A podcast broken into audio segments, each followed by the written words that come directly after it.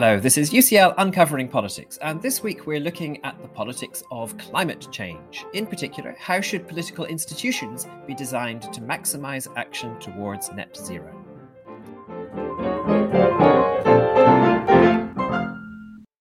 Hello, my name is Alan Renwick, and welcome to UCL Uncovering Politics, the podcast of the School of Public Policy and Department of Political Science at University College London.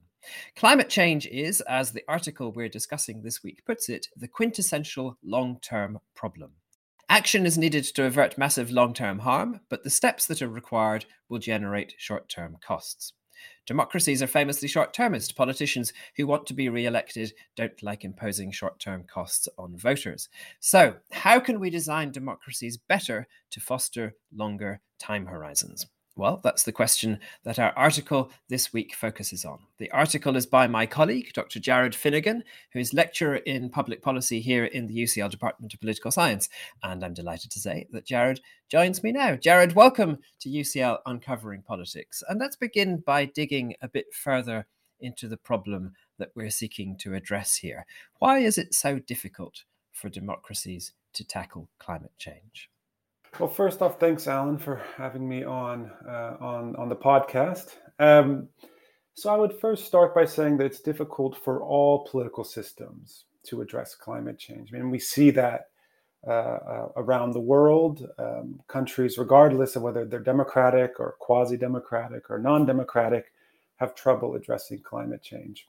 And the main reason there, and we'll talk, um, I imagine, more about this today, is that and you sort of mentioned this in your introductory remarks, but you know the key challenge is costs. It costs um, money, and, and some some and oftentimes a lot of money to transition economies away from uh, especially fossil fuel based energy. And so governments have to find a way to impose these costs on society, and that's difficult, in, regardless of the political system. Um, and then part of that is that the benefits that society sort of gets for those costs are diffuse, they're in the future, they're public goods, etc., which makes the calculation even more difficult. Um, democracies are uh, arguably uh, even have an even tougher time, and you were, and again, you sort of alluded to this in your introductory remarks. I mean, imposing costs in democracies are is difficult because consumers of goods are also voters. And so politicians can face voter backlash if they increase the price of goods, especially goods that are widely consumed, like energy, you know, petrol, electricity, et cetera, natural gas. And there can also be business backlash. And so you imagine you try to incentivize or coerce business to change its ways. And business is very powerful and can mobilize um, can launch PR campaigns, uh, you know, all types of campaigns to try to influence the political debate and also, you know, depose the government uh, and sometimes to try to get the government kicked out of office. Um, so that that's one piece of the puzzle. Uh, also, it tends to be a low salience issue, unfortunately. Um, for, for you know, there are many things on the political agenda at any one time. Long-term problems like climate change, sort of slow burn issues, often not don't rise to the top. Sometimes they do. We're actually we're in a period now where climate is quite salient, but that wasn't always the case. And then there are sort of you know additional issues like time inconsistency, where governments elected today might say they want to do something about the problem, but when the next government comes to power in five years or ten years, uh, they decide they actually are not that worried about climate change or something else has become uh, more important uh, from their perspective, and so you get things like policy reversal, you know, where they change the policy or, or, or just totally um, reverse it. Great, thank you. That's that's a really clear starting point. So in the article, you look at whether we can design democracies better in order to overcome this challenge.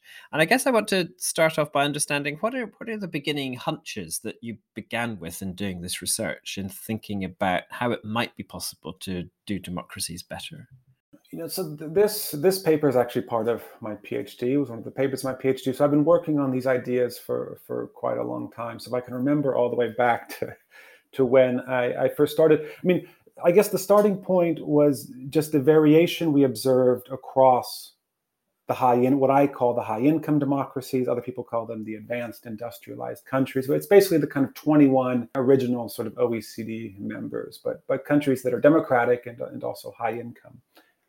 And what we see is actually a lot of variation across this set of countries. And a lot of the literature on climate politics up until recently would talk about all the ways or discuss all the ways that, um, that all the all the things that make climate difficult for governments to address.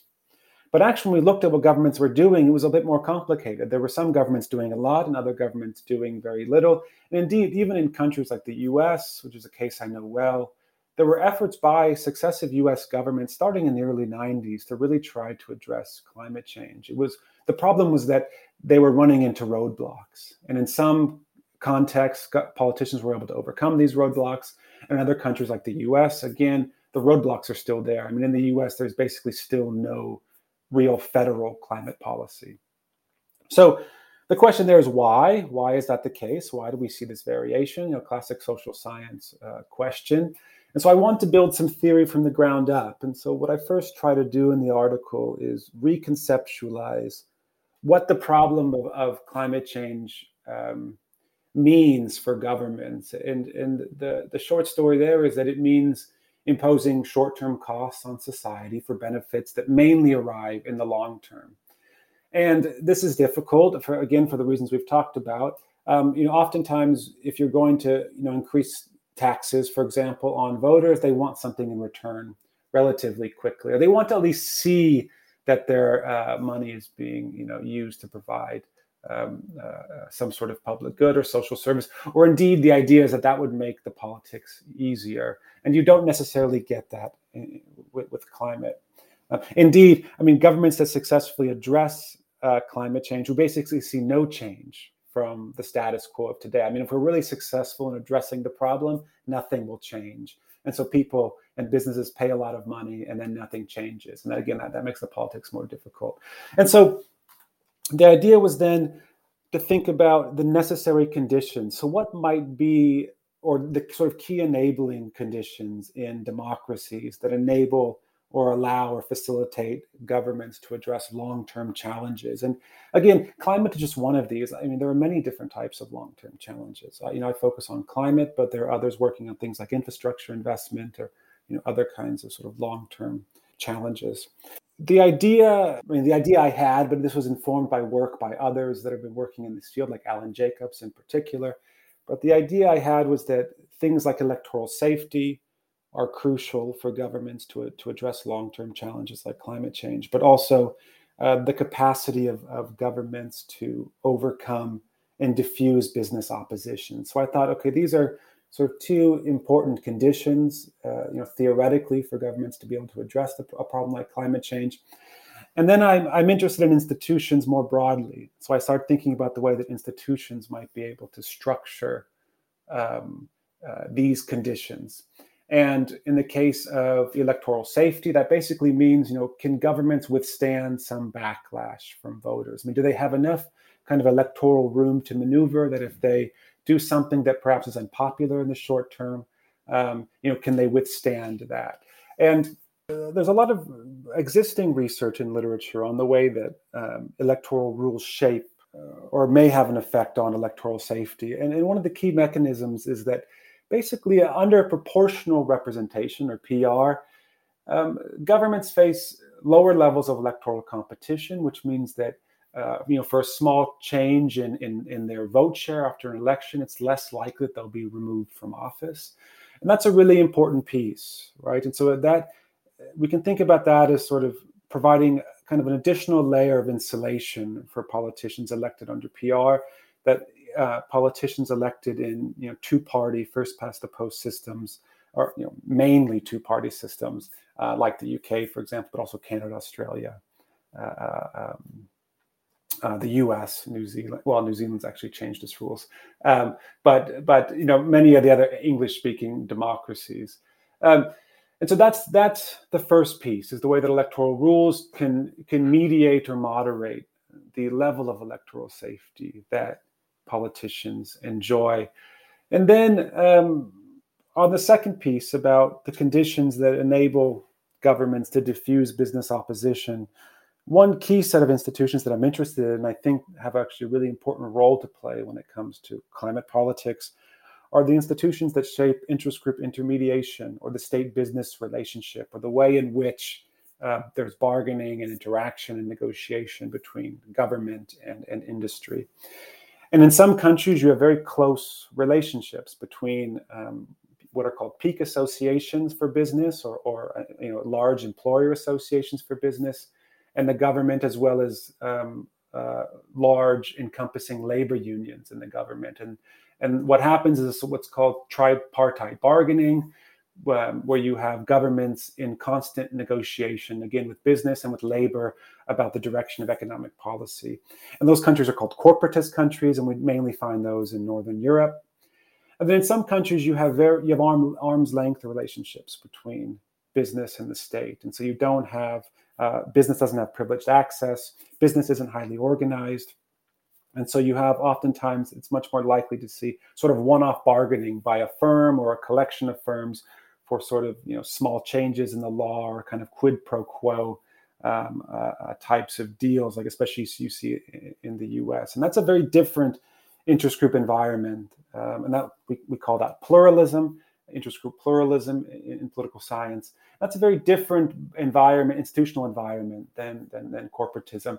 And the basic idea is that under corporatist arrangements, um, it should be easier for governments to negotiate compensation with business. And I, and I think compensation is really the key to diffusing business opposition. And again, we see this empirically, and we can talk more about the empirical results. But the point is, is when governments are able to ease the burden of adjustment for business, uh, we tend to see, um, uh, or theoretically, we should see business playing along um, with with a decarbonization agenda. But when government is, for some reason, uh, unable to reach a kind of compensatory agreement with business, there, in those circumstances, we should see business much more, uh, much more opposed, much more willing to fight uh, climate policy tooth and nail.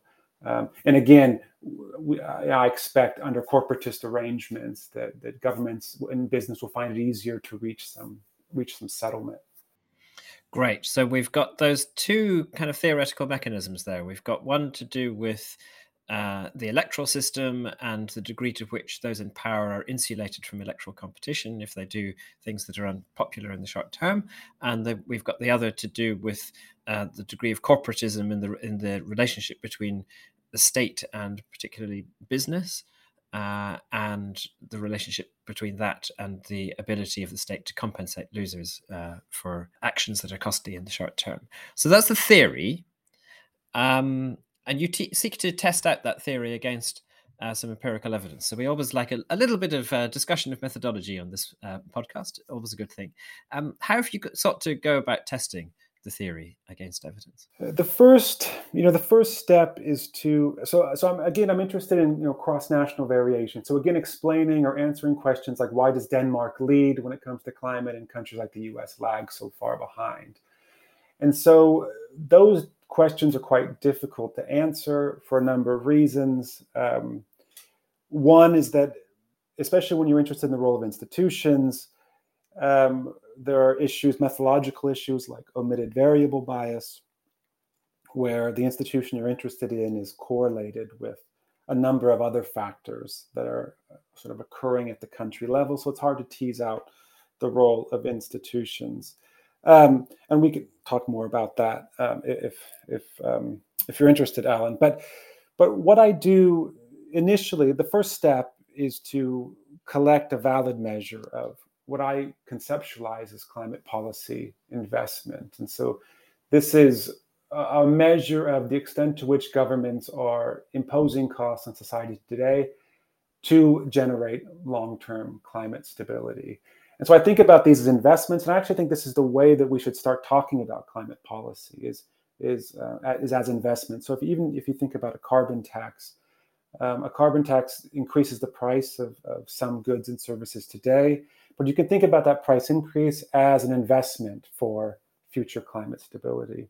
So the data I collect on on cl- uh, climate policy investment or climate policy stringency is uh, data from Althammer and Hill, two environmental economists that have developed a data set on uh, at the sector level, which measures um, the cost that government policies impose on business and on and on household sectors, so on consumer sectors. For I look at 18 18 high income democracies. That that's what they have the data set covers between 1995 and 2009. So that's my the outcome I'm interested in. That's that's the dependent variable. And then I collect um, uh, data on the two institutions that I'm interested in. So one is uh, measuring electoral rules, and I do that using an index of electoral disproportionality, which is quite a common measure of electoral rules. And then um, for measuring corporatism, I measure one piece of corporatism. Corporatism is an umbrella term. It oftentimes uh, covers a number of different concepts or, or sort of factors or variables. Um, but I take one piece of it, which is called concertation. And concertation is basically the extent to which business and labor unions are uh, routinely involved in government policy making. And so I collect that data from a really great existing database on trade unions and business out of the University of Amsterdam. Um, and then I um, as, as, people will see in the paper, I do some very simple scatter plots where I um, just simply see if there was a relationship between electoral rules and climate policy, uh, climate policy investments. And indeed, we, I see, we see quite a strong relationship. And then to test that in more detail, as I mentioned it, sort of just a second ago, I mean, there are a lot of other things that could be driving that relationship. And so we want to know as social scientists that what's actually doing the work is the the variables that, that that I theorize as being important. And so I try to do a number of additional tests to show that it actually is electoral rules that are driving driving um, this relationship with with climate policy investment.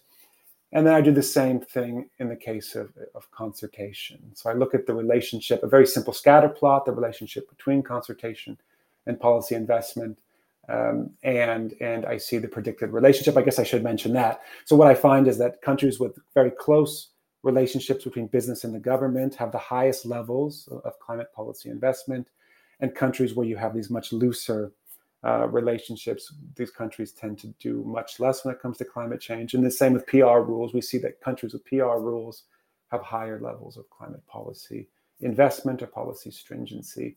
And then I go through and do a you know a number of additional tests. A, a, key one is to look at the kind of distributional impact, especially of electoral rules, because I theorize that under PR we should expect governments to impose higher costs on consumers relative to producers, and that comes out quite nicely in the data.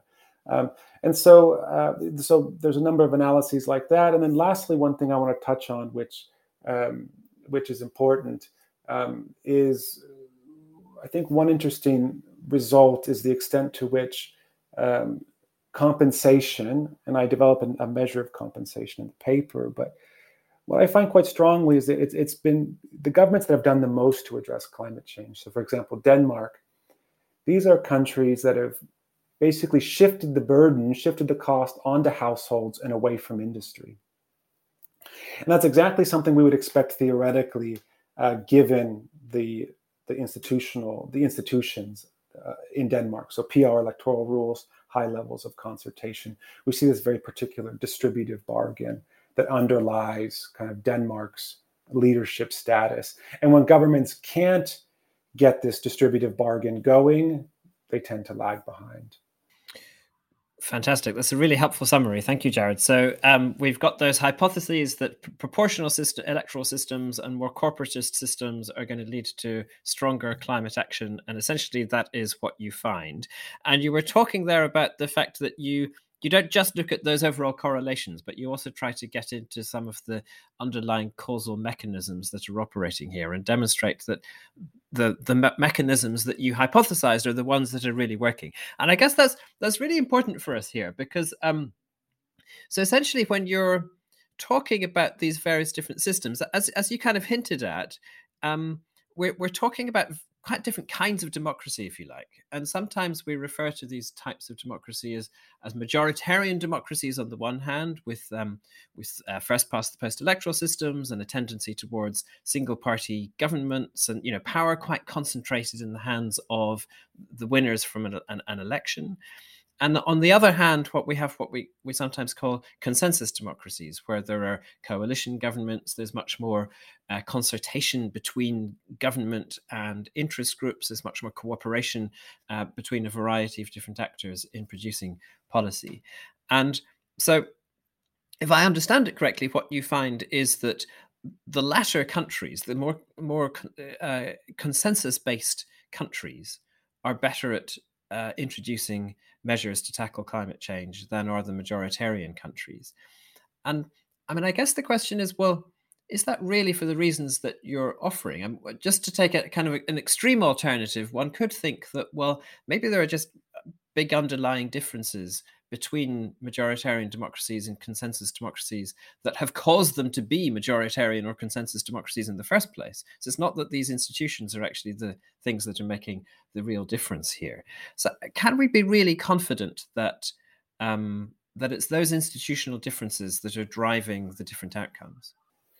Yeah, it's such a good question, Alan, and and you're right to point out that we tend um, to think about sort of you know one you know on the one hand majoritarian democracies as being quite different than than consensus democracies. I think that's actually an important point to kind of reiterate especially for any listeners that aren't political scientists or students of political science. Um, you know democracies vary quite a bit institutionally. I mean you can have democracies that are equally democratic when it comes to uh, measures of democracy but actually the way they um, uh, sort of the way the democracy sort of operates institutionally is quite different. And there are again these these two um, kind of ideal types, majoritarian and, and, consensus.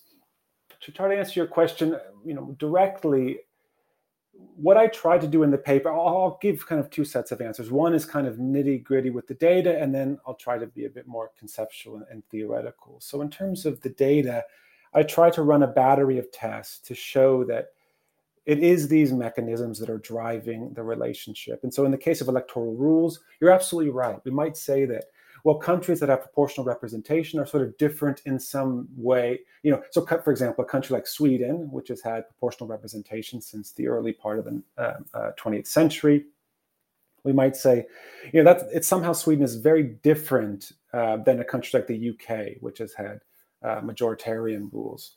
Um, uh, since the early 20th century. Actually, in the U- in the case of the UK, since the 19th century. So, how do we know that it's it's these mechanisms of electoral safety that are driving the results? And so, one thing I do is I collect additional measures of um, these two mechanisms. So, one is electoral competition, and the idea is that when governments face less competitive elections, they're more likely to be able to think past the next election because they have higher levels of electoral safety so they should be more likely to address long-term challenges. So I collect data on that. And I also collect data on something you mentioned, which is one single party governments. And the idea is that with the single party government, they're going to be more risk averse to imposing costs on voters because voters can easily identify them and sanction them. And so, what we see, first of all, I see, okay, well, under PR, do we see elections, um, are elections less competitive? Yes, I find that. Then I say under then I then I ask, well, under PR, do we find there are more multi-party governments, more coalitional governments um, than single-party ones? And yes, I find that. And then I say, okay, now electoral competition should be associated with climate policy investment, and so should sing, single-party governments. And I find that. And so I try to trace the causal chain. So what I find is that indeed in countries that are majoritarian, we, we they have more competitive elections and less stringent climate policy than under PR, where you have less competitive elections and more um, uh, and more stringent policy. And the, the same with single party governments. What I find quite strikingly is that single party governments do less when it comes to you know, strong climate policy. And the, the reason for that, I argue, is because these governments are much more likely to take the blame. You know, they're much more likely to be held count- accountable than if you have a multi-party government who can kind of blame shift, etc. Um, and in the case of concertation, it's a bit different because I have a, a quite a narrow measure uh, of, of concertation. So um, I rely on that as sort of the key the key mechanism, and then I also do some within country analysis in the case of, of, of concertation and corporatism, which holds up. But to, to, think more broadly for a second, it's a real challenge when you study institutions, which is something I'm interested in. And I think institutions really matter when it comes to politics. And they're often an understudied thing uh, uh, these days, especially because it's very hard to identify their effects because they don't change very often. So there are a number of, of ways that, uh, you know, in some of my more recent work that I'm trying to get at, at this, you know, at this question methodologically. Um, for example, using um, different exogenous shocks that and to see if they affect different countries differently depending on their institutions. So that's as in as in su- sudden things that emerge from outside the system, sudden changes that that uh, kind of disrupt what's happening, and so you can l- look at the, how the system responds to to those events.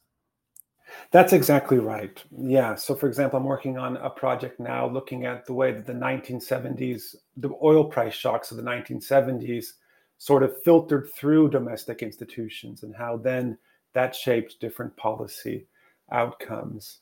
Um, but I think at the end of the day, your your critique or your or or the, the the kind of viewpoint you're laying out is valid. So how do we know that it is institutions like electoral rules that are driving this and not some other um, confounding variable, some other variable that we can't measure that that that's driving it? And I think again, you know, all we can try to do, and it's a very serious question that that someone, you know, that all of us that work on institutions need to take very seriously. But I think the best we can do is a battery of different tests and try to be quite creative and how we and how we approach uh, and test the effects of, of these institutions. Okay, that's that's really helpful. Thank you. And, and I guess one other crucial question for policymakers, I guess, is. Um, not just about the direction of the effect and whether there is an effect, but also how big the effect is. So, you know, should climate activists really care that, that, they must get a proportional electoral system and the most proportional electoral system available, uh, because that's something that will really make a big difference to outcomes?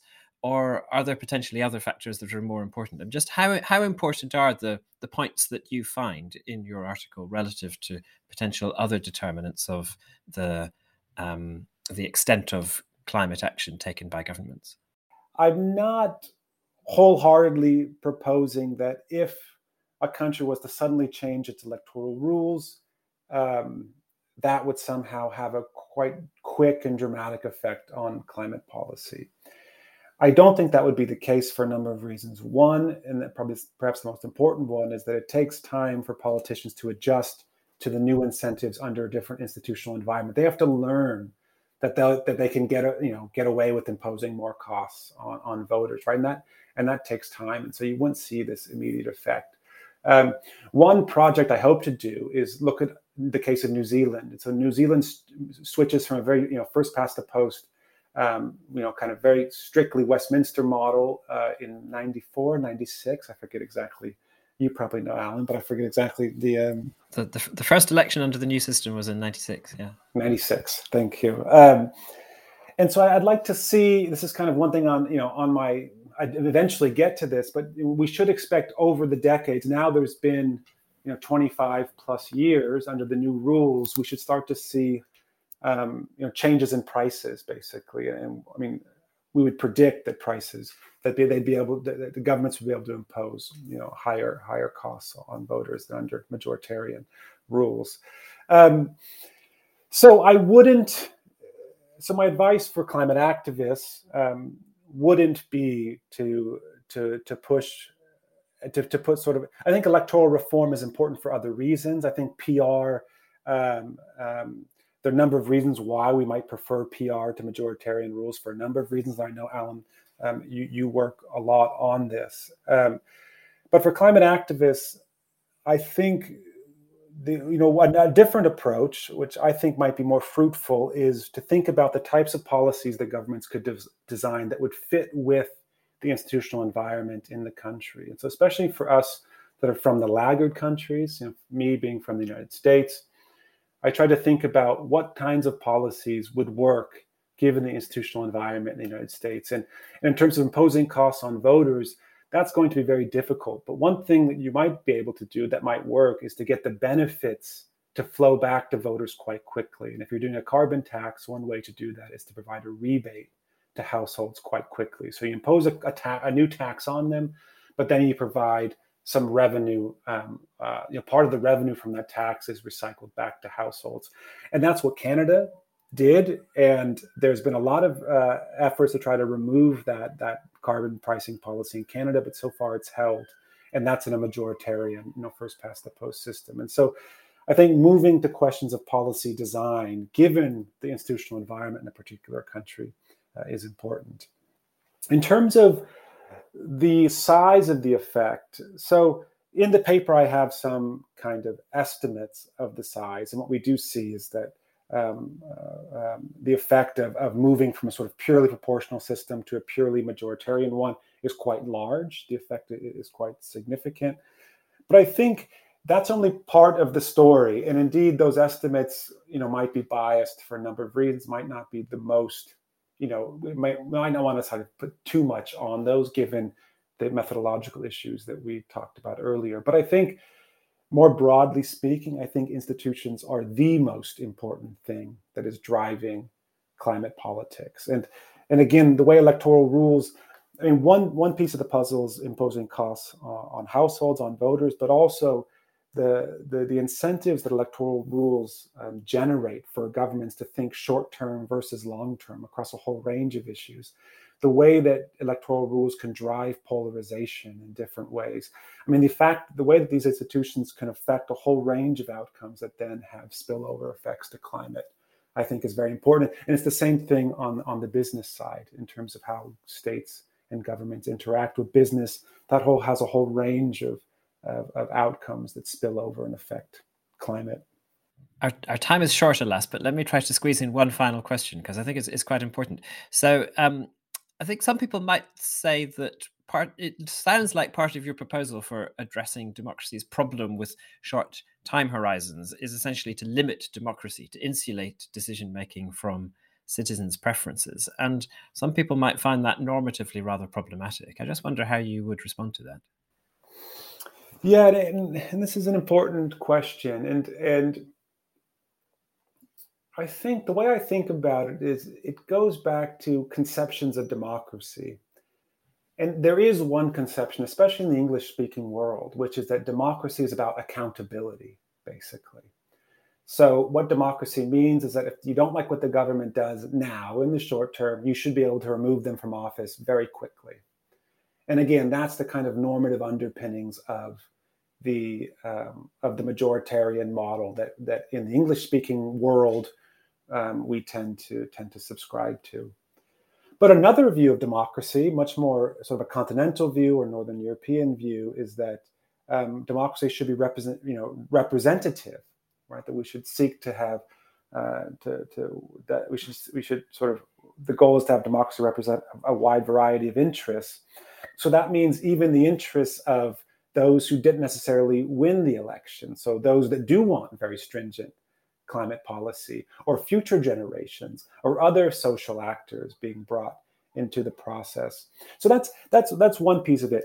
Um, I don't think that climate policy in particular, because of the significant distributive consequences of climate policy, and that's to say, because of the significant ways that decarbonization from now until the end of the century is going to change and redistribute costs and benefits in society, I don't think that it should be fully insulated from uh, from voter preferences. And so there are some, especially economists, climate economists, who will say, well, we need to have something like an independent central bank that basically sets climate policy and governments can't touch it. I think that will be tremendously problematic for a number of reasons. Um, one, on normative grounds, but also I think that people won't like that and you'll face a massive political backlash. So the question is not fully, it's not about fully insulating governments, but it is about, um, and maybe I don't want to make a normative claim here. It's more of a political economy claim, which is just to say that what we do see is that when governments have a little bit more electoral slack, they're able to be but much more ambitious when it comes to um, um, climate policy. And so finding ways, you know, pockets of insulation for governments to do things that are quite radical, which in the end, you know, in, in the future will generate a lot of benefits, but in the short term does generate costs. You know, insulation, finding ways to insulate them, um, um, you know, is important. But again, we, we should always be mindful of, of, of the, of the sort of normative consequences of that, or some other unforeseen negative consequences of that.